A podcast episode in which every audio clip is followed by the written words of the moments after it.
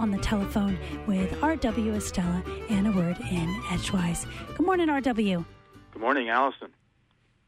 We have the 250th day of 2015 today, with 115 left until 2016. A little over two weeks remain of summer, with the autumnal equinox arriving on the 23rd of this month.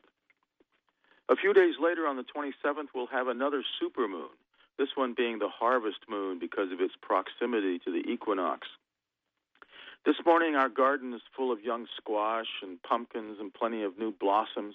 Our corn is about ready to tassel, and pole beans are coming in. All of this is the result of my intentionally late plantings, which I do by the end of June into the beginning of July, so that toward the end of summer we will have the wonders that we now behold.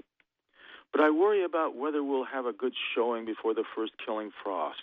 I worry that the netting on the deer fence will hold against the climbing vines on one side and the inquisitive critters on the other. And then I worry that we'll have more squash than we can comfortably manage if it all starts coming at once. Worry. What a word. What a sensation. Oh, let not time deceive you, writes W.H. Auden. You cannot conquer time. In headaches and in worry, Vaguely life leaks away, and time will have his fancy tomorrow or today. Purportedly worry, our modern noun and verb, has as its distant ancestor the Old English verb würgen, meaning to strangle. The Middle High German vergen was also part of the mix then. This morphed into the Middle English worgen, meaning to grasp by the throat with the teeth and to lacerate, as in the way wolves might attack sheep.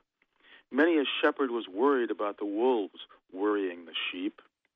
So by the beginnings of modern English in the 1500s, we had worry, which continued the sense of to harass, as by rough treatment or attack.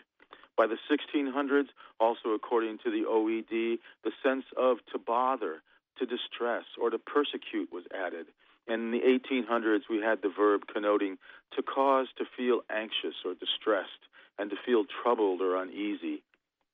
Before the Old English würdigen, we had the Indo European root wear, meaning to turn or to bend. I'm capable of worrying like crazy, as I've demonstrated to myself on numerous occasions. When I confess this to friends, they are substantially surprised. They have known me to engage in risky stuff extreme skiing, both technical and free mountain climbing, flying, walking ridge beams 30 feet above the floor of a building, riding motorcycles. So when I tell them that beneath the apparent confident exterior, I'm frequently worried about this or that, they marvel. Midlife has been the big rising hyperbola on my screen for worry and has made for ongoing philosophical and behavioral antidotes.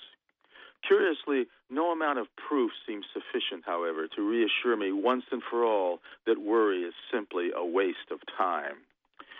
Sure, I'm able to differentiate between caution and worry, as I am between fear and worry.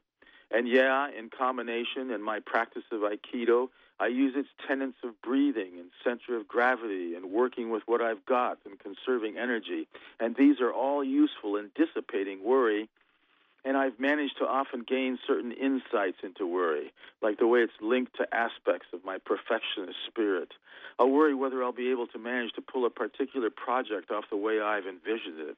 But then I'll welcome in any old aphorism or string of them, such as, You've done everything you've been able to do, and that's usually sufficient to make things happen to your satisfaction, which is plenty good enough since your own worst critic, you're your own worst critic anyway. Last year, the year before, the Bangor Public Library New Arrivals Room had purchased a new volume about anxiety. The book's thesis, as I remember it, was to line up the possible outcomes of any given process, factor in reasonable contingency plans, and continue with the process as if you're ready to adopt any of the alternatives, should one or more become necessary. Every day I convince myself that I'm better at handling worry than I was the day before, and then suddenly my stomach will signal that it has a pang of worry to communicate. And at these moments, especially this time of year when school is starting up, I feel much like Pip in Dickens's Great Expectations. Much of my unassisted self I struggled through the alphabet as if it had been a bramble bush, getting considerably worried and scratched by every letter. After that, I felt among those thieves, the nine figures who seem every evening in to do something new to disguise themselves and baffle recognition. From Orono, Maine, take care of that worry and have a great day. Traveling mind, I